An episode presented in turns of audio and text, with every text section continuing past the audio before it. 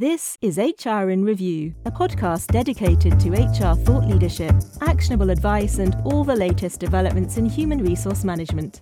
Managing HR when based in one country can be complicated. But when you're looking to expand internationally, education and compliance are absolutely essential. Hey, this is Bill Banham, your guest host of the HR in Review podcast.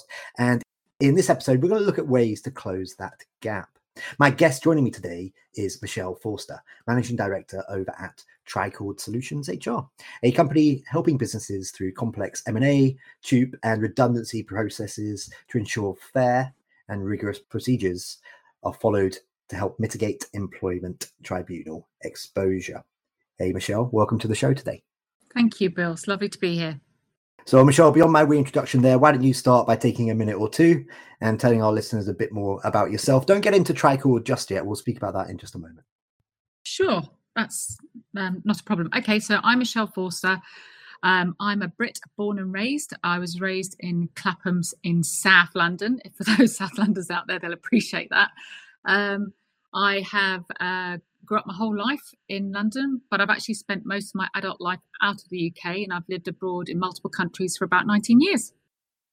Excellent. And we were chatting before we hit record today. Uh, those places included beautiful Colorado, and I believe you said DC, which is another awesome place to be. I'm very jealous. Uh, they are they are fantastic locations. Um, okay, yes. now let's let's absolutely right. Uh, let, us now talk a little bit about uh, Tricord. Uh, can you can you give our audience a bit of an overview of the of the business and and what you guys get up to? Of course. So Tricord has actually a bit of personal meaning for myself. So I've got three kids, and uh, so the tri, the a part of Tricord is is a sort of like a, a nod to my three children. The other thing about Tricord and why I named it Tricord is that whenever you're working as a consultant, as an independent consultant, you come in to bridge the gap very often between the employer and the employee. So I look at being that bridge and hence came up with the name Tricord. Now, Tricord Solutions HR is an HR solutions focused uh, consultancy that supports any um, UK business with outsourced HR. So it could be anything from your basic contracts to handbooks, whatever. But because I've been in HR for, it feels like donkey's years. I'm not even going to tell you how many, many, but it's more than 20, a little bit less than 30. and so, and um, I have done multiple mergers and acquisitions, restructuring, redundancies, mergers and acquisitions, and very, um, very often, sometimes complex, highly sensitive disciplinaries and grievances, and um, sometimes very sensitive and highly difficult um, employee exits. And then, sorry, but I also do international HR, as um, you spoke to Bill at the beginning of the podcast and I help any company in any country move and expand into another country, and that helps them. And I help them with that legal entity setup, um, local employment contracts, local handbooks, and then getting the business off to a great start. Follow us on Twitter at HR Review, or join us on LinkedIn and Facebook. What are some of the big challenges for HR departments when a company is looking to expand into new jurisdictions? So, education and compliance are key when you want to expand into new jurisdiction. Very often, uh, a lot of companies will try and sort of go into a country under the radar, but I think it pr- causes a huge amount of problems for them. Um, one of the things I found, especially with um, US, UK companies, is that they will go in and think that they can go under a UK or a US contract and employ someone in that jurisdiction, um, but they're already um, illegal in that country. So the norm is that whenever you employ someone in a country, even if they're an expat moving into that country, and it's not 100% across the board, but I'd say about 95%, they have to have a local in country employment contract that legally abides by the labour laws in that country. And then, as part of that, they also have to abide by the local policies and procedures in that country. And they can't just do it the way they did in their home country because that can op- open them up to exposure in that country um, a lot of countries, especially in Europe, uh, are governed by collective bargaining agreements. And those collective bargaining agreements determine that employment relationship. And if you don't abide by those local collective bargaining agreements, you can get yourself into a lot of trouble. If you enjoy the HR in Review podcast, please consider giving us a five star rating in iTunes or in your podcast app of choice. This helps others find us and grow our community of HR and related professionals. What does that look like? What sort of trouble can you get into? So, some of the things that you can get into trouble with is it's so I look at this is going to make you chuckle, but it's very very relevant. I I look at an the most important thing any employer should have is an employment contract. Why? Because an employment contract almost acts like a prenup. When you get uh, married, everything is lovely, hunky dory, honeymoons and unicorns. But when it comes time to divorce, it brings out the worst in people. And it's very often similar in that employment relationship. So when you first onboard somebody into the organization, you need a solid contract in place because what it does is it makes the employer and the employee behave. It helps them to know where they stand legally and what they are responsible for and what, what they are not responsible for. And then if it comes time to exit that employee for whatever reason, because you have a good, strong employment contract in place, then everybody abides by the rules most of the time. And the exit is often um, amicable, even if it's an unfriendly exit or an unhappy exit, it ends up amicably just because you have a contract in place which determines the rules around that exit. And it mitigates a huge amount of risk and it mitigates a huge amount of hostility as well. Now, um, when this comes to now, just to sort of move forward a bit again and answer your question about what's the um, issues around collective bargaining agreements in those countries. So often, when employers go into a country and they, they go in blind and they don't get the right education or the right support to enter into that country, and maybe they don't have a legally compliant contract, if they upset the employee in any way, shape, or form, all the employee has to do is make a call to a local their local works council. Think of it in the UK like a trade union, and say, "My employer has done this, whether or not it's true." Then that works council, if I just want to be blunt, can make the employer's life hell. And that employer can also get blacklisted in that country depending on the situation. And if that employer or that company gets blacklisted in that country, for them to continue to do business is going to be very, very difficult. For them to even recruit is going to be very, very difficult. So it's really important. Uh, when I'm working with countries, say they want to go into France, I think France is one of the most complicated countries to enter into, but it's also one of the greatest. Um, when a when you're going to enter into a company, when you're going to go and open up a subsidiary in France, you have to abide by the collective bargaining agreements. That determines certain um, um, portions of the employment contract. It also has to be reflected and determined in the employment handbook. And I'll very often, I have very good relationships, works councils in multiple countries. I will go in and I'll bring them into that relationship with the company, bring them into that relationship with the organization. So that even if the company makes a mistake, because we've already built that relationship with the works council, we can then turn around and say to them, look, we've messed up. Please, can you help us rectify it? Please, can you help us do the best and the right by this employee or the situation? And the works councils are more than happy because you built that relationship from the get go to sort of step in and say, okay, you know, you should have done this, but let, let's help you get back on track. And then that preserves the relationship of the company, preserves the relationship with the employer. And you you move forward in a very, I think, productive and very healthy way. I appreciate that you work more with uh, the the corporate side of things with, with leadership with hr departments and whatnot but for, for employees michelle looking to transfer to a, to a new territory so i'm thinking here for example you know the, the intra company transfers uh, what, what are typical legal and compliance issues that they and their families of course because they'll be going with them um, what, what are some of those that they face so the most important thing when, uh, for example, if you're talking about an intercompany transfer, which is normally the norm when you're transferring into another country, you've, you've gotten a job with someone. So if you're moving to the US, um, so then the most important thing is that work sponsorship, that work visa. So the employer will have to sponsor your work permit, and then you apply for that work permit. And so um, it's quite can be quite a long, rigorous process in whichever country you're you're going into, and some can be relatively quick. But the most important thing is if you, as a as a single person transferring to another country, you have to have the work per- permit in place. If you're a family with dependents, then you also have to think about many other things when you're transferring over.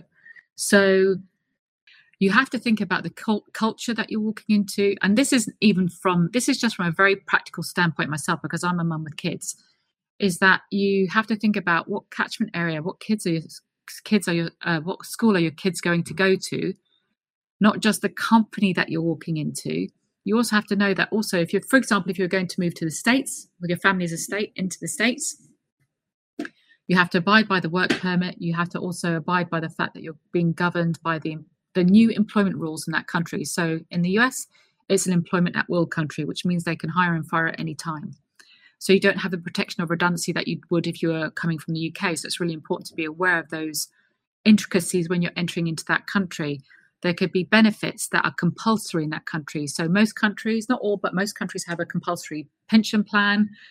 Um, a lot of them, not all of them, have a um, mandatory private healthcare plan, just as a sort of high end look um, overview of it.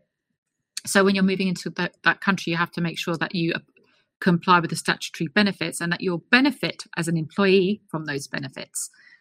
And then also, if you, again, if you're moving into that country, how would you um, you know does the, the company that you're working with do they have relocation services to help you move into that country? Do they help you find a property? Do they help you find the right schools? Do they help you move into the right area? And i also think that a lot of companies don't give a cultural debrief especially for expats into that country. Like as a brit when i first moved over to the us back in 1999 um, it was such a massive culture shock for me um, because there is a different level of um, directness. So, for example, in the UK, we can be quite um, we're very polite in how we um, interact with each other in the workplace, very professional. In the US, they can be very, very direct in their conversation with you and very to the point. They don't necessarily, it's not going to say it sound right, but it does, doesn't necessarily come under the umbrella of politeness. They're just direct. And it's not that they're trying to be rude, it's just their culture and that the way that they um, work with you. And so you kind of have to get your head around that and understand and not take it personally and, you know, do your job. And also, again, you have to understand that the annual leave in multiple countries can be very different to your own. Again, in the US, annual leave can be five to 10 days per year for a standard employment contract. And if you've come from somewhere like the UK, where you get, you know, 28 days with public holidays, that could be very hard for you to then go to a country which only gives you 10 working days annual leave per year. Did that Yeah, but yeah, no, but I, I agree with everything you said there. Although I, my, my philosophy on this is always you get paid more in the US. Uh, you might get less holidays, but you, you, get you get the opportunity to make more money. Uh, it depends on you know what's important and where you are in your in your career and where, where in, in your life. I think both have got uh, benefits and and disadvantages. Um, and I'd, I'd, I'd, I'd, love to have another conversation with another time about the, the different cultures in, in the UK and the US. 85% of my business is out of the US, Michelle. I actually find them more polite than working with Brits generally, but we don't have time for that today. Um, uh-huh. So let, us continue through. Uh, you, you help guide companies through the disciplinary and, and grievance process, of course. And uh, if applicable, uh, if the employee has potential of being exited from that business, what, what are some of the key steps to take to minimize risk and support employers in conducting a fair, equitable, and, and, legally compliant process. Of course, you spoke earlier about having a contract in place, but beyond that, what are some of those other pieces? So again, I think this is why I think a handbook is so key to any any company, any organization, because it acts as your standard operating procedures for that company. So what that means is, so for example, you have to go through a disciplinary grievance process. If you don't have a policy in place, an employee can do what they want. That's not fair to any employee. Um, and then the employee doesn't know where they stand. But if you have an, a policy in place, a grievance, disciplinary grievance policy in place, then the employer has to abide by their own policy, as does the employee. So it gives them so it, so why so how does that help you mitigate risk? If you follow your own disciplinary and grievance procedure and put those steps in place, if the employee was um, then determined that they went that they would have to be exited from the organization then the likelihood of it going to a tribunal is significantly lower than if you didn't follow your own practice and your own policy in the first place it mitigates risk it mitigates exposure Um, and I think that's invaluable for any organization. Okay, thank you. Thank you very much. Um, Michelle, the next two questions I've got for you are questions that we ask all of our guests on the HR in Review podcast. Okay, so don't worry if you feel like you want to repeat some pieces that you've men- mentioned before. That's okay. We we cut up these answers and we use them in different ways and whatnot.